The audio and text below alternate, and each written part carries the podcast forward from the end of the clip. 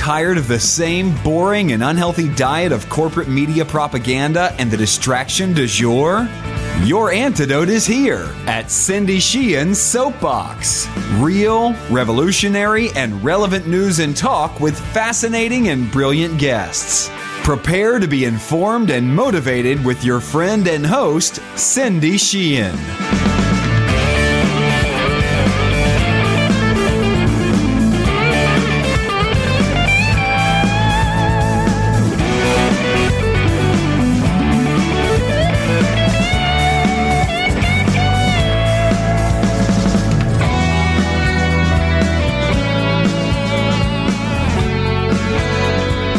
Welcome back to the Soapbox. I'm your host, Cindy Sheehan. Today we welcome back singer, songwriter, activist, blogger, podcaster, David Rovics, another old friend of mine. Dave and I will be talking about cancel culture and other super interesting things. So stay tuned and we'll be right back with David Rovics. David Rovics, welcome back to Cindy Sheehan Soapbox. It's been a minute. It has way As too long. As they say. we've gotten into some pretty funny uh, situations together. But um, tell my listeners a little bit about yourself because it has been a long time since you've been on the show, uh, even longer than you know than uh, our last interactions with each other. Yeah, I mean, I would, I would. Well, I'm a, I'm a singer songwriter and I write a lot of essays these days, and um, and first met uh, Cindy Sheehan in uh, at the at the um, Veterans for Peace conference in Dallas in 2005. Of course, I was doing other things before that, but that was a, a very memorable weekend, mm-hmm. and uh, and that uh, and I was already you know very much involved with the anti-war movement and global justice and labor and environmental movements as a songwriter and performer. That's my that's my background in a nutshell. Great. I want to tell a funny story about uh, us. So we were together at the, I think it was a G20 protest in Pittsburgh. Mm, yeah, yeah. Oh my goodness, gosh. Yeah, I was, I, was thinking, which, which story are you going to tell? I was thinking about DC, but then that one, that's really good. Yeah. I was going to say, uh, you know, I was there with uh, another colleague that I don't even want to mention his name, but um, so you and and me and the other guy, we were kind of sticking together at this protest, and we went to we went to one protest together where and another uh, woman was there. I forgot who that was, but. Mm. We went to Sarah. Wellington, I believe. Oh yeah, yeah, yeah. You're right. Yeah, you're right. You're right. I was. haven't seen her since then, but I remember her name. I know. I haven't either. So we were at this protest, and all of a sudden, the cops started using uh, force to disperse us, and the other guy and I got separated from you and Sarah. So the other guy and I were literally running through Pittsburgh being tear gassed.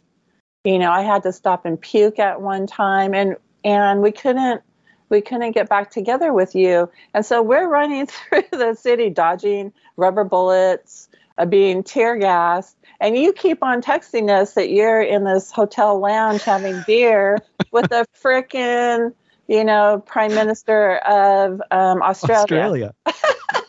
yeah. I mean, at first, we were also being chased by riot cops, two right. different groups of riot cops coming at us in two different directions. It was like totally out of a comic, you know, like out of, out of a cartoon. And, and I, right. and, but I was envisioning, you know, really bloody, broken bone kind of mess that wouldn't be in the cartoons, you know. And I was thinking, we're doomed. You know, there's two groups of riot cops and they're coming at us from two different directions. And so, but then we saw this little alleyway, what I thought was an alleyway. And I thought, okay, well, we get 20 more seconds before we die. And, you know, and then we run down this alleyway and it's a, it's a Holiday Inn Express. And so we, we go in, sit down at the bar, order beers, and suddenly we're hotel guests. And it was just the most bizarre transition. And the cops never came in. It was uh, so strange. It's so funny. And we were like, also like the the Australian contingent to the G20 was staying at the Holiday Inn Express. all 25 limousines full of them. It was so crazy. We're sitting there and, and it's like, we're, we're just, it's like, we realized that like half the people in the bar are people that were running from the cops and are now pretending to be Holiday Inn guests. One of whom was uh, Marcus Rediker's son, who was happened to be sitting next to me, a, a professor at the university who I'm, I'm a big fan of. He uh-huh. wrote great books about the history of piracy and, and uh, and I'm talking with this guy, and I'm like, huh, you know, we then we find out, oh, okay, he's Marcus Rediker's son, and he was also going to the to he's a grad, he was a grad student, I believe, at the time, and he ran, he was running from the cops too, and and then we, you know, so then I I realized like half of us in there are are protesters, and uh, we're all trying to you know lay low and be quiet and all this, and, and just act like chill hotel guests, whatever they might be like, you know. Well, and, but then there's right. then the Australians come, and one in the morning, like the the security comes in, and they say, "Hey, you all you protesters have to leave." And at the time they come in, we can literally hear people being attacked by the police like 100 feet away. And um, and we're like, uh, you guys don't have guns, and the cops do. we're not going anywhere. and then and then like like what was it, like half hour later, that's when all the limousines full of Australian politicians showed up, and that's when we found out. Oh, uh, now we see why they wanted us to leave. Well, the thing is, too, is so funny as you said it was like this this uh, comedy or something, and I feel like they could have made a movie about me and the other guy trying to get back to the Holiday Express, you know, because that was our after like, and we were never safe from the cops. You right. know, no matter how far we ran, we were never safe from them. And they it was all about everywhere, right? They left yeah, the campus. I mean, they, they were telling absolutely. everybody to get off the campus, and then they were just right. chasing us throughout the city. Right. It was crazy. And so we finally made it back to where you guys were. And yeah, I think that was one of the that was one of the, even though it was very serious and why we were there to protest is very serious. And it was very dangerous. You know, it was very dangerous to be out there. I mean, we, it, I don't know if you. I saw people getting. I saw a woman on the campus so violently knocked down from yes. her bicycle. You know, that's a yes, long fall when you get hit hard. Yeah, we oh. were still together at that point when that happened, uh-huh.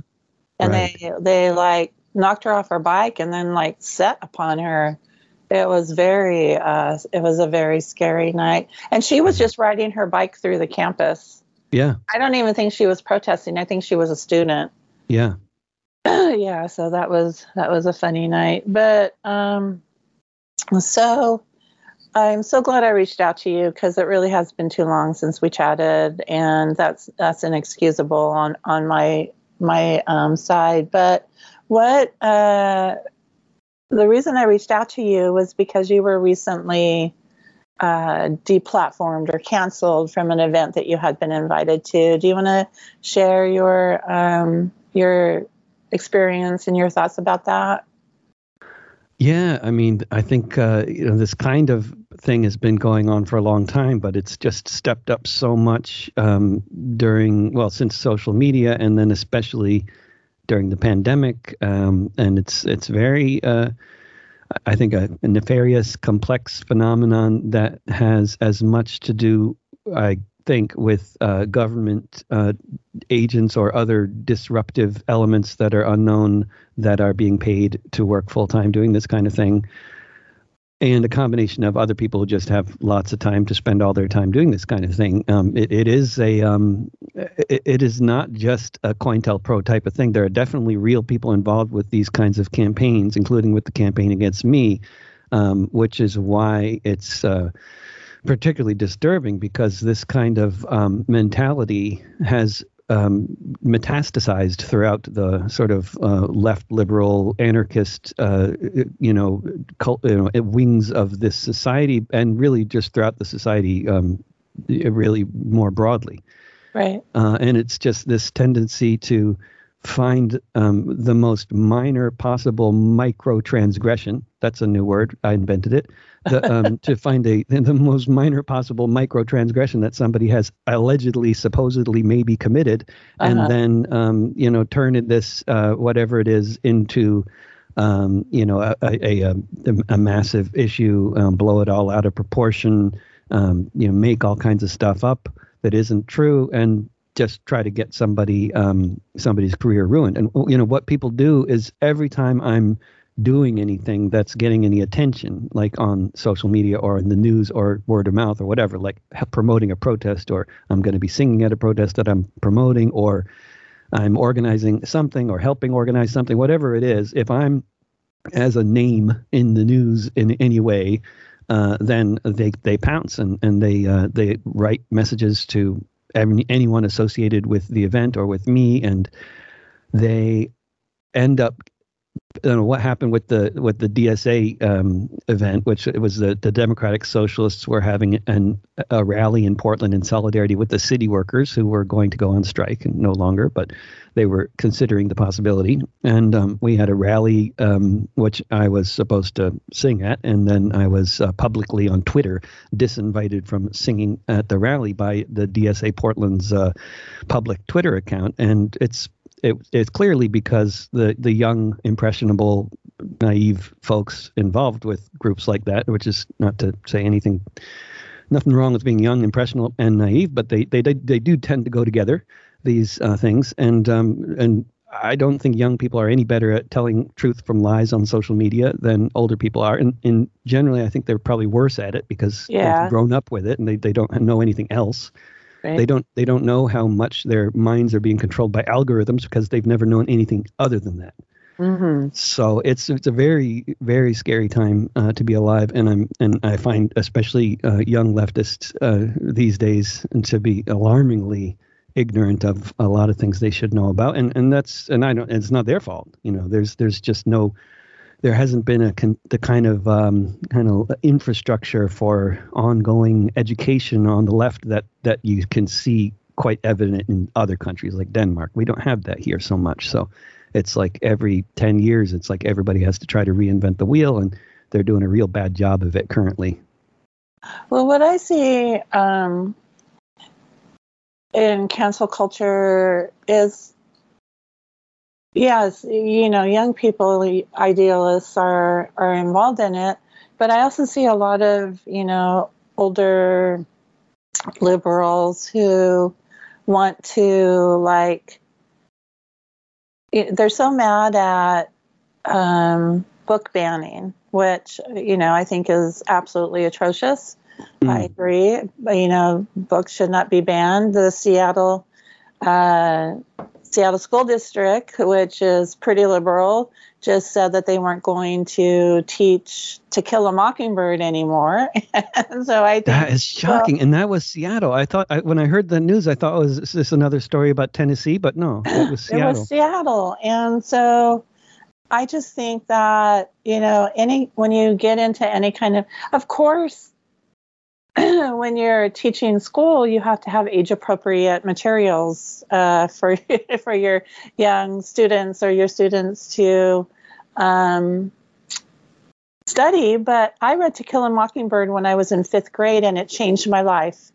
It made me a better person, and I think it made me a better person. So, you know, I think that any kind of banning is ridiculous. But what this says to when these liberals or even conservatives start to try and cancel people and ban people because they don't agree with everything they say, what it's telling me is I don't have, they think I don't have the mental capacity to choose, choose my own uh, media, my own things I want to watch or read or, or listen to. And that really like i think it's really a slippery slope when you say okay book banning is terrible when republicans do it when conservatives do it but you know let's cancel joe rogan. I think that that is um, terribly hypocritical and it sends a, a bad message. I think that if we disagree with what Joe Rogan says, then we should be able to say, This is what I disagree about, this is why,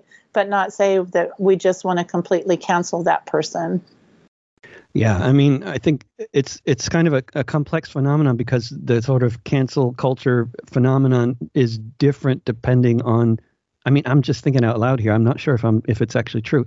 Is uh-huh. it different depending on whether we're talking about liberals or whether we're talking about the the far left or the anarchists do they have the same agenda in terms of why they want to cancel people i'm, I'm not entirely sure because there's i think there's a lot of overlap but mm-hmm. i mean yeah yeah i think you're right it's fairly yeah.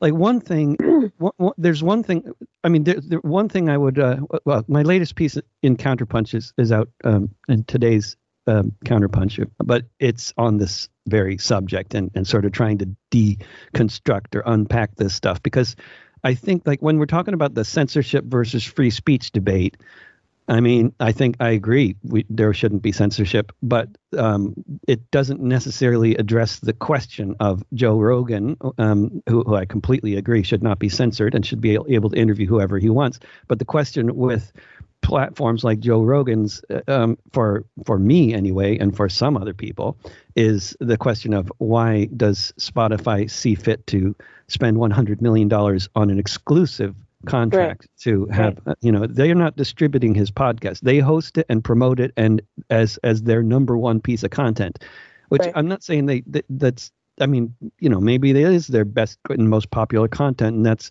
a sensible move for them from a business perspective but you know they are a massive corporation and for them to be able to have such influence on what we here in you know is is problematic. You know that's the that's what's problem and also what's right. problematic with social media are the algorithms. And there again i'm not for censoring mm-hmm. anybody on social media. The problem that i have with these corporate platforms is that they promote disinformation through their algorithms.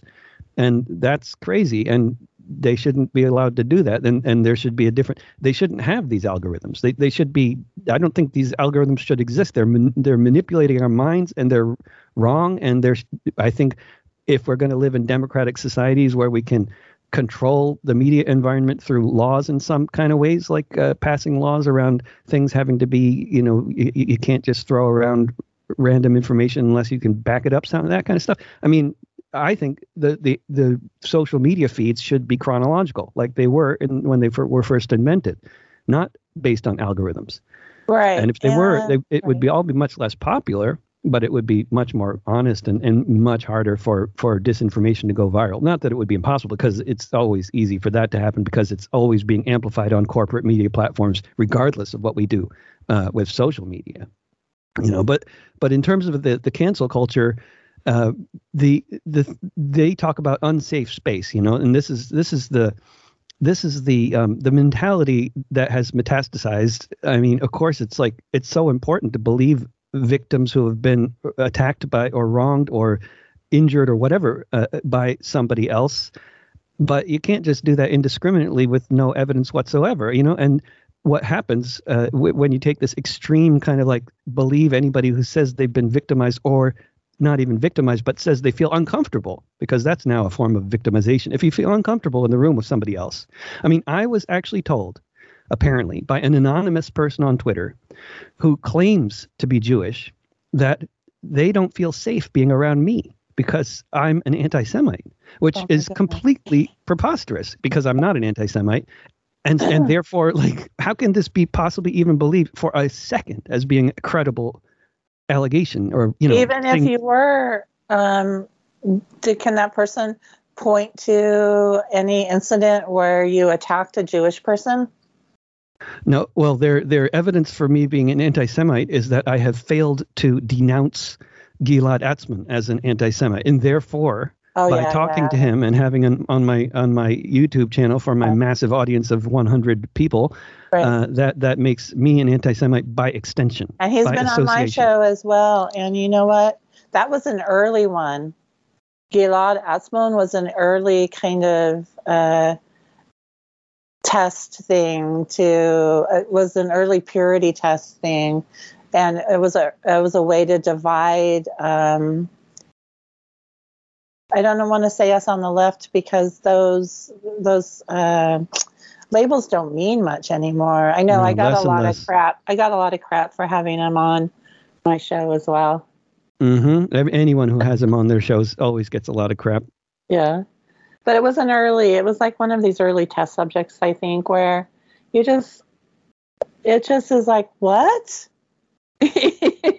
you know how yeah. can how can it's to me in the beginning when this happened i was just flabbergasted you know at all of uh, this this uh, these accusations and things start flying around and again how is having um, him on our show, how how does that even make us anti-Semite in the first place? They can't really answer those questions.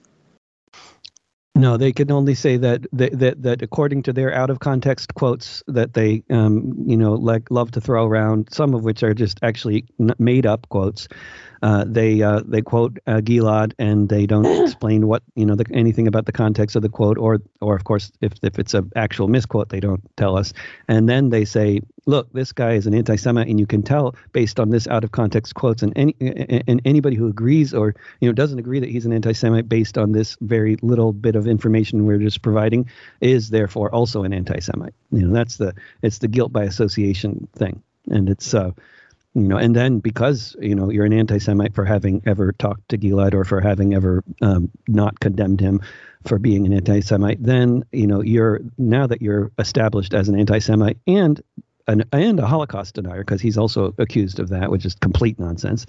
Uh, you know, then you're um, you're also these things, and then you're unsafe to be around for anybody else who is, um, you know, Jewish or or sensitive about Holocaust denial, denialism or whatever. And it is just this complete, you know, wreckage of nonsense. You know, but then people are confronted with all this information, usually at the last minute, because the the the tactics and there are tactics. Yeah, These are organized yeah, people with tactics. That's you know? very that's a very good point. The last yeah. minute. Go ahead with that point. Yeah, always at the last minute, like a day before, two days before, a few hours before, they con- they they they deluge the organizers of an event with uh, all kinds of sock puppet accounts or other idiots or government agents or some combination thereof, writing uh, dozens of of, uh, of, of angry, hostile, uh, often uh, you know bizarrely sexist and and other you know weird you know messages but they they send these are not leftists as far as i can tell. I mean they're they're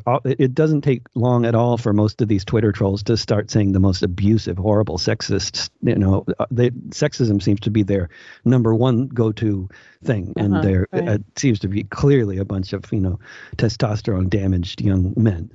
But in any case, whoever it is, I mean, this is this is what they do, and they overwhelm organizers with all this stuff last minute. People get scared that that this is real, that they're going to attack uh, the event like they threatened to do, or they're going to heckle or whatever they're threatening to do, and then they cancel the event. And in in in all in reality, like at, I went to the rally that I wasn't allowed to sing at, and uh-huh. I walked through the crowd. I looked everybody in the eye, and the whole crowd. I'm quite certain none of those trolls were there in reality, and I'm pretty sure there's only one of one or two of them in the city of Portland. You know, really, uh, and and they just stay home and you know look at their phone all the time. Well, another thing you pointed out in your piece um, right after that happened was that you know you have worked with uh, DSA uh, in your in your community and um, nationally for a long time. You have a long history, and there should have been with this long history of um, mutual support. They, they should have like given you the benefit. I don't know if you put these yeah. in the exact words, but I think they should have given you the benefit of the doubt. You exactly. know, because that you, should be the assumption yeah, we've built up. We've, you know, you much longer than me, but we have this long history of, you know, consistently um, standing up for our principles, standing up for oppressed people, and um, you know, for social justice and peace. And Absolutely. then to let these strangers just derail not just you, but the event which in my opinion would have been a better event if you were, you know, allowed to play. It sure would. There was no music incredible. anyway. They, they didn't replace me with a different musician. They just didn't have music.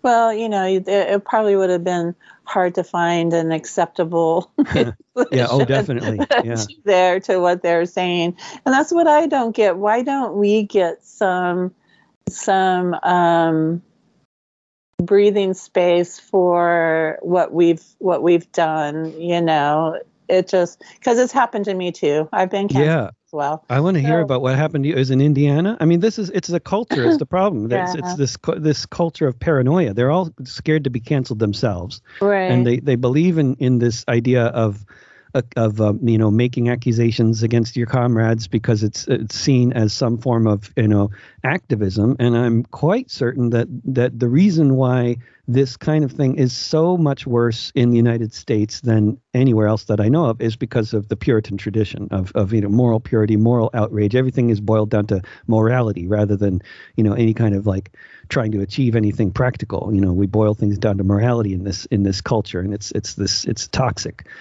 and I think it's also the other society where you can find this kind of thing in a in a big way is Germany, and and it's a legacy uh-huh. of the Holocaust. It's it's you know it, which is an, which was another form of Puritanism, just a, a more a more uh, horrible, you know, you know, even more horrible version of Puritanism than than our more slow genocide version of Puritanism here. You know, they they did it all much faster with right. technology. You know, but it was the same mentality.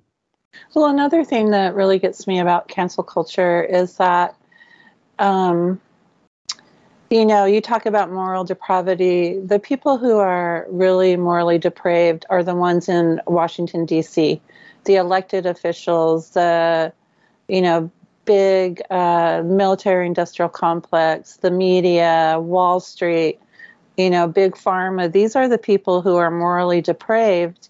And instead of us, um, you know, working together and saying we don't have to have a 100% purity test to work with other people against the real enemies of peace and justice and equality. You know, so this this uh, cancel culture, like I think you said, government agents earlier. I think that it is serving these ruling moral depraved interests.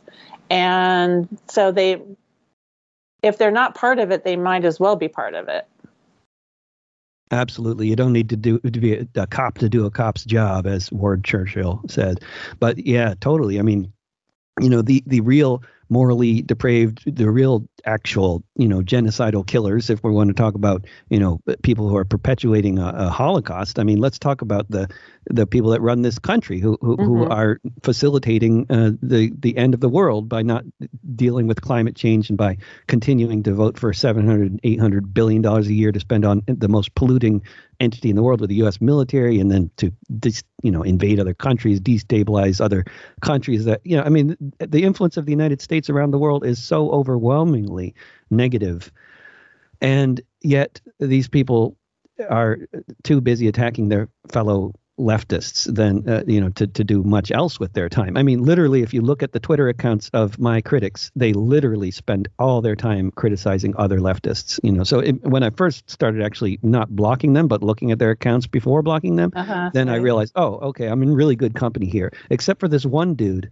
who's who actually dedicates his entire life to um, ruining my career. I mean, it's all he does but uh, other people have multiple targets. And just recently, last night, I learned that uh, the same Twitter trolls who are targeting uh, me, at least some of the same ones, are also uh, targeting. Um, uh, oh gosh, no, I'm spacing on his name, but who just Vijay Vijay Prashad, who just uh-huh. wrote, wrote, you know, who who um, apparently is guilty of, of not calling the um, what's going on in Western China a genocide, and and that makes him a genocide denier. So now they're you know, and then they make up all kinds of other stuff, and and it's just crazy. So he he's in the same week that I wrote something you know in Counterpunch defending myself against uh, ridiculous charges, he did the same thing. Yeah, um, I'll have to find that link for when I post the show, the Counterpunch article that you just posted. I don't think I've seen it. Um, so, another thing about these algorithms, I think that they're, of course, they're using social media to mine our data, right? yeah. Like Google has more uh, more on us than the government does. Oh yeah, yeah right. Definitely. They have way more data on us than the government. They know everything about about us, and you know, so they're mining data not just for for their own um, you know business, but they're mining it for the government. They are they are collaborating with the government, and these algorithms are becoming scary efficient. Yeah, you know, it's like I, I think that the they're of course using predictive um, algorithms if if that's that's a thing.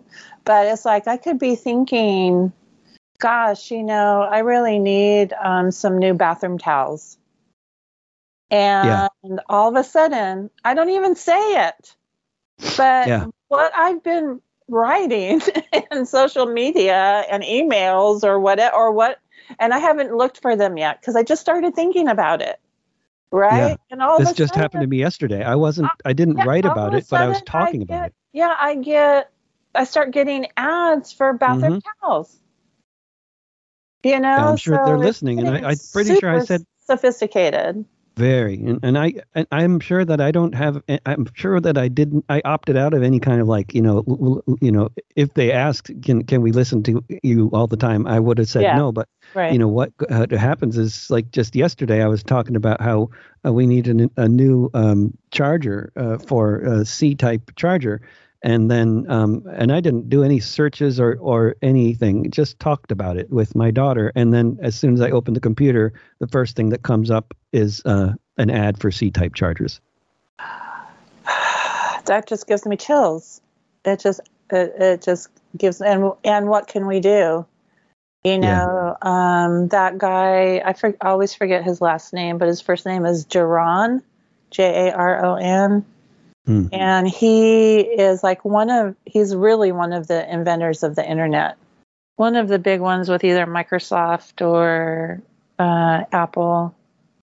He's a futurist, uh, um, you know, a, a new, there's got to be a new philosophy of internet, you know, and so he's like a philosopher of um, what's going on in, in um, virtual reality internet he says the only thing we can really do is just disconnect from everything. You know right. uh, get off our mobile phones get off of all social media don't really own a computer or whatever. And so it's a good ideal but it's not really um, practical no, it won't do anything for the rest of society. I mean, if everybody's getting, you know, if everybody's getting offline and closing their social media accounts all at the same time, that's wonderful. I'd be all for it. But mm-hmm. if I'm the only one doing it and you are doing it, then that's not going to help the situation at all. No, just uh, would just help ourselves. And yeah, well, it, which for your own mental health, that's very yeah. valuable. And I've been spending less time on social media and less time consuming news over the past couple, well, the past year, especially since these attacks stepped up. And uh-huh. um, just uh, for my mental health, which is, you know, just great for me and it's great for my learning how to play the mandolin. But it's um, terrible for the movement because I'm a right. useful asset, and um, Absolutely. And, and if, Absolutely. if I'm not doing stuff, that's not helpful to the movement. Right. And just in last year in 2021, I only use Facebook. I don't have Twitter or any other accounts, you know. And I know I, I should because Facebook is really just for people around my age. But um Twitter's the worst. Yeah. I mean, in terms of your mental health and, and abusive right. behavior, it's the worst. I do look at Twitter, but I don't really, I don't participate in Twitter. But what um, happens last year, I was banned seven times Seven um, times? Seven times on Facebook. So for 30 days each. Oh, and, by Facebook, not not yeah. not not disinvited from speaking no, at no, by events. Facebook, okay. by Facebook, seven times for 30 days each. For what? Um, oh, just a variety of things. You know, questioning um, the the you know questioning lockdowns or whatever and um, questioning Biden, whatever I wow. got banned for, I got banned for. One time I got banned because one of my friends, she was joking about something um, one of her nephews did, and I just jokingly put, "Oh my God, boys are animals," and I got banned for 30 days for saying that. Can oh my you, goodness! what is this seen that? as being an, an insult of, to males, or maybe animals? Oh. I don't know. But, maybe but I was insulting animals somebody's tagging somebody is watching your Facebook account and reporting right. you at every very possible closely. I'm very I'm very closely watched. But the thing about that is, you know, I use Facebook uh, was a reliable source of income for me. If I wanted to promote a book I was selling, or if I wanted to exactly. pr- promote an event we were having, and it also takes me out of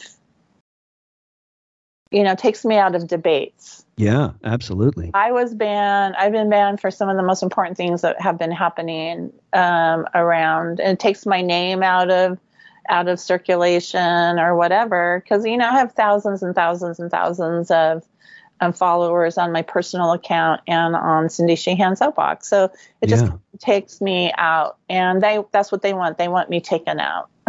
you know. Really. And so this is this is like since for two years since it, social media and the soapbox is the only thing I've been able to do because yeah. of mandates and lockdowns. Um, I haven't been. And then you're dependent on these anything. platforms. Right. No. I haven't been able to do anything. And Jaron Lanier argues that for every post you make on these social media platforms, you are making them money. Oh, yeah. And we don't see any of that money. And then they can do things like this cancel culture and um, social media social social media algorithms can do things like you said it's your livelihood yeah that that's being harmed and what if they, what if like in the old days before uh, computers, what if they were just like disconnecting your phone for a month every time you said something wrong on the phone? You know, would they, I mean, you know, this, if it would be, it would be scandalous back then if that kind of thing was a regular practice. But then for a corporation to do that to our, our main means of communication, main means of promoting events, making any money. I mean, it's, um, yeah it's really it's scary new uh, world. But of course also you know facebook um, i'm pretty sure you've been on facebook long enough that you um, are you probably had the same experience that the way it used to be uh, set up with the chronological news feed uh, if i posted something anything a song a gig whatever it would get a lot of attention. Thousands of people would see that.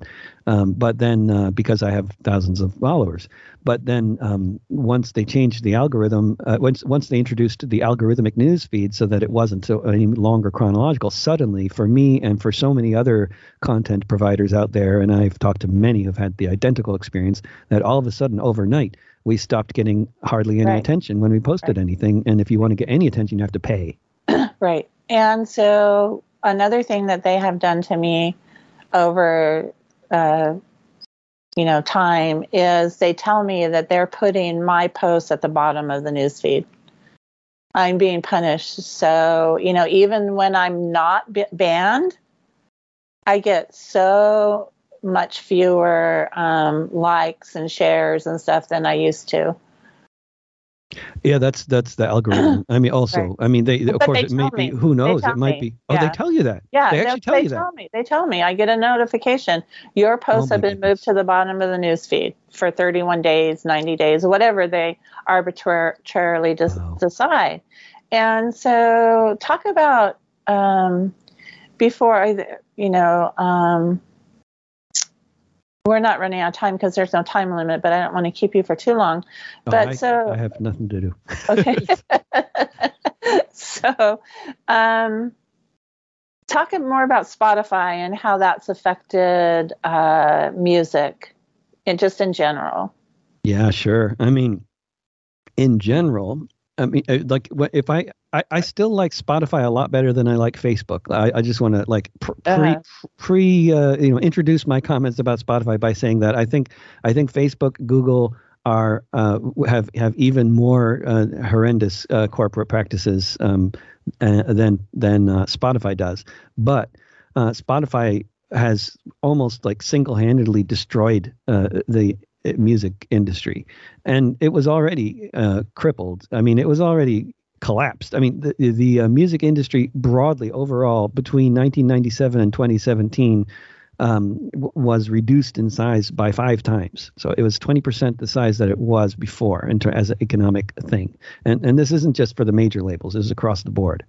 And then uh, Spotify, when Spotify started their um, I mean, basically, there's a lot of uh, confusing I, I, ideas out there, in, and that's very intentional and partly mm-hmm. also not intentional. But there's a lot of confusing ideas out there. A lot of people think that um, that music, that downloading but that pirating music uh, was what destroyed the music industry, and this is not accurate. I mean, it would be a sensible enough conclusion to draw, but if you actually look at the reality, it's not really how it went. My personal experience, and I think for it, it might not be universal, but my personal experience definitely was that for major label artists, loads of people would pirate their stuff, and they were definitely suffering as a result of piracy on the mm-hmm. net. But for artists like me, people didn't do that, and they didn't bother stealing all my stuff like that.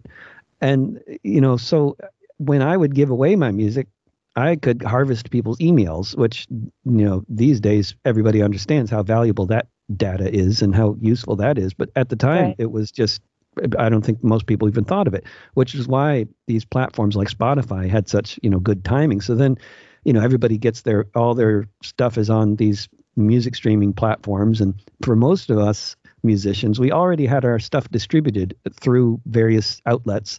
That meant that once Spotify was when Spotify opted to drop their paid tier and you know in, in favor of their you know or when they introduced their free tier, which meant that anybody can consume the world's music and they have to put up with a little bit of advertising.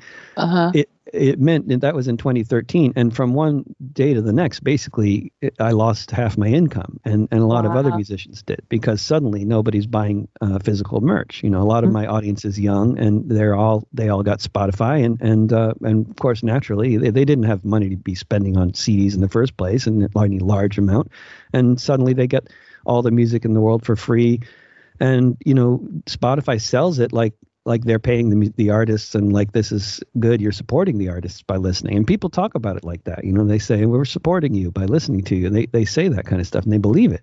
And it, it's um and it's it's not the consumer's fault of the music. It, it's spotify's fault for spreading these lies.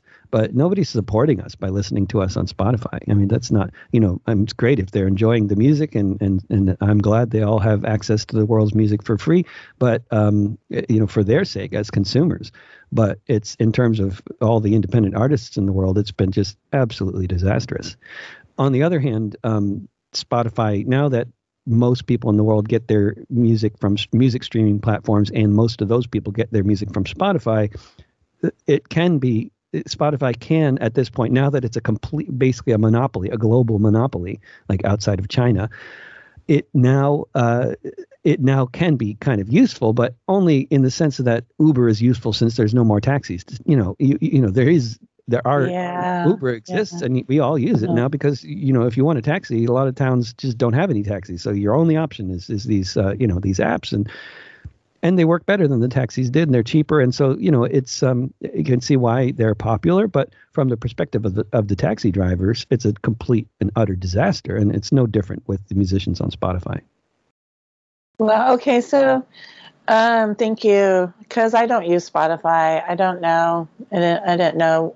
I knew it existed, and I knew Joe Rogan went to Spotify, and then it became to me more of a thing with this uh, whole Neil Young Joe Rogan versus Joe Rogan or whatever. Right. Um, so just tell my listeners how they can um, support you, David. That's really important.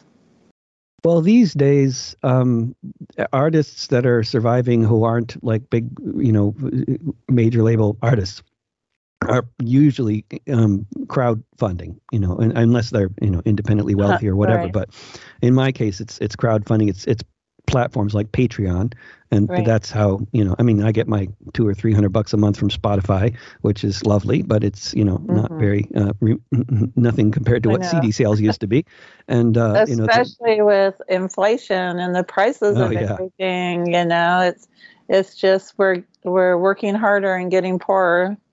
Yeah, I know. I know somebody whose catalytic converter died in, in New York, and they say it's going to be like two months before they can get in a catalytic converter to put in his car so he can drive back to Michigan. Yikes. Yeah. So I'm sorry. I mean, that's even with the inflation. So we got Patreon and. Yeah, Patreon. I mean, I started a thing called um, that I call my community supported art um, program, my uh, CSA, like community supported agriculture but then Patreon came along, and now everybody knows what Patreon is pretty much. So I just say i am on Patreon, and then uh, these days that's like a shorthand. I mean, so many people they know it's a crowd. It's a sort of ongoing crowdfunding platform to support artists and other content creators or whoever. And um, so uh, it's uh, it's very convenient and it's a wonderfully run um, platform. I, I mean, I, I, have no idea if it will continue always to be uh, like that, which is always right. the problem with these platforms. Right. You never know. Bandcamp used to be much better, and then they started taking a much bigger cut, and, and they're no longer a very, uh, you know, very good for the artists anymore. But but Patreon is, is a very well run um, and really really a lifesaver for a lot of people. Well, and I think too is that you know you have uh, been for a long, long time. I don't even know how long. You've been uh, using your music to bring uh, positive social change and peace. And, you know, you have sacrificed a lot to do uh, to do this. You know, you you perform all over the place and you don't ask for you don't ask for much and you know i know that you um, have a family and things are to and what you do is to make a world a better place not to become a millionaire mm-hmm. and mm. so i think that you're the type of of artist that uh, deserves this kind of support because it, it's not for commercial success you're trying to sincerely trying to make the world a better place. And the support I'm getting is just barely enough to pay rent. You know, that's that's right. the kind of support we're talking about because the right. rent keeps going up. You know, it's gone right. up 250 percent since I moved to Portland 15 years ago. Jeez. So, um, you know, it's it's uh, but uh, also the, it brings to mind to me, and maybe just random association, but the uh, the the whole cancel culture mentality that is so rife across the U.S. Uh, left, liberal, whatever you know parts of society these days.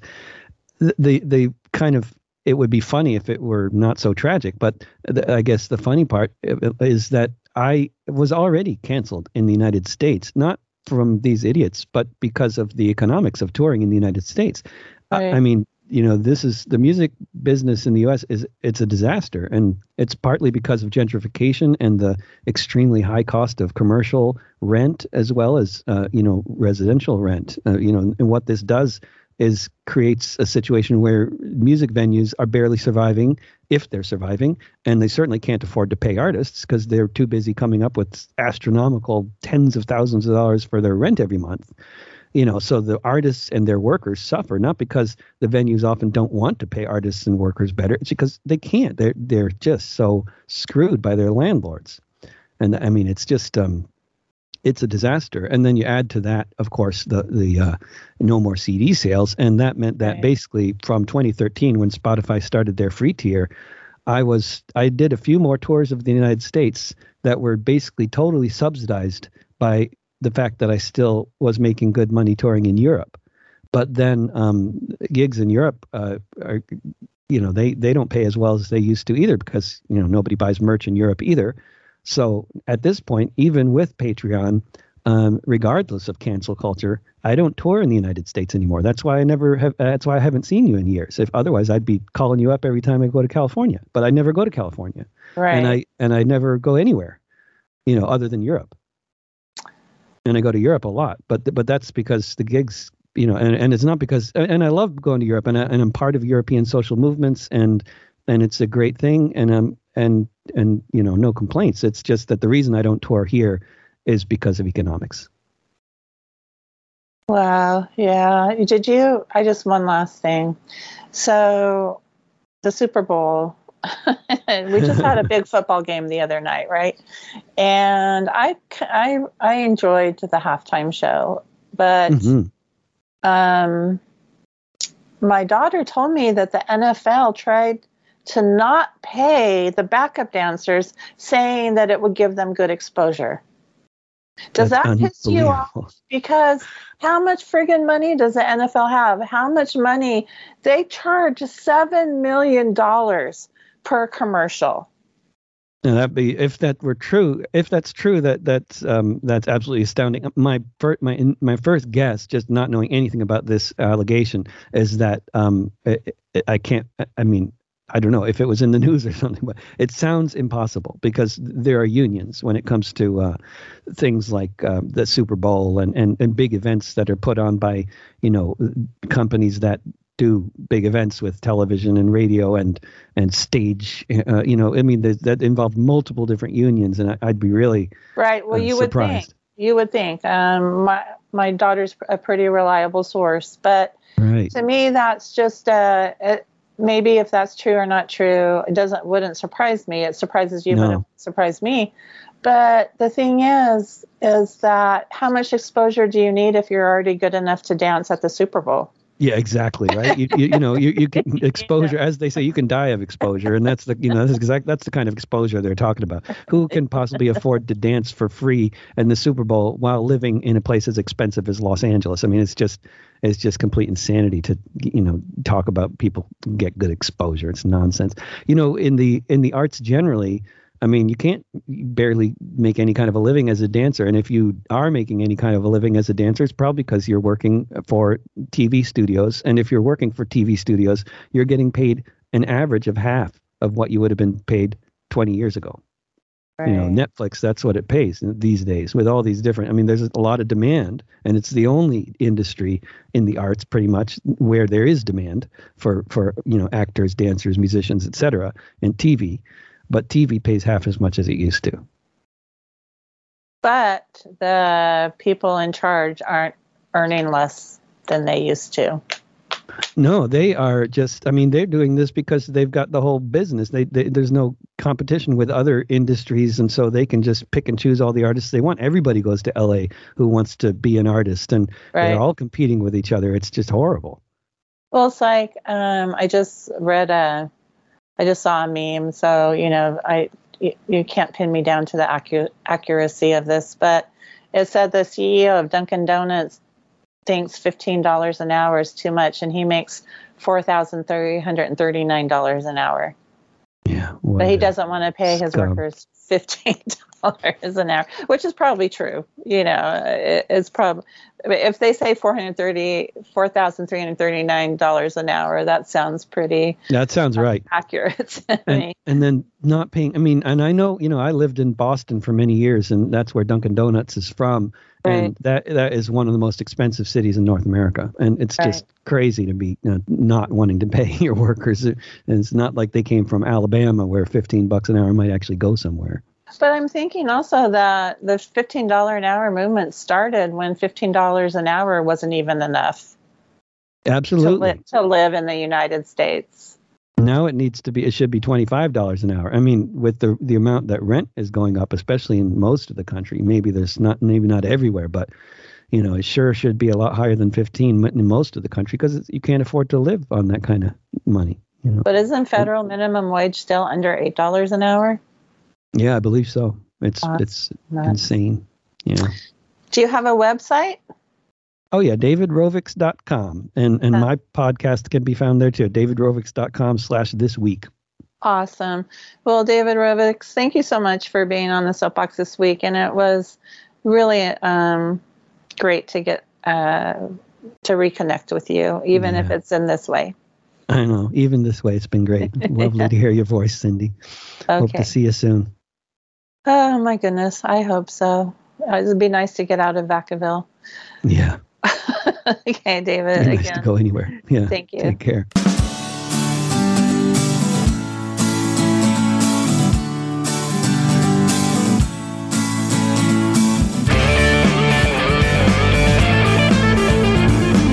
That's the soapbox for this edition. As always, I hope you were informed and inspired. Go to davidrovics.com and his songs of social significance. To hear his music, subscribe to his podcast or become a patron.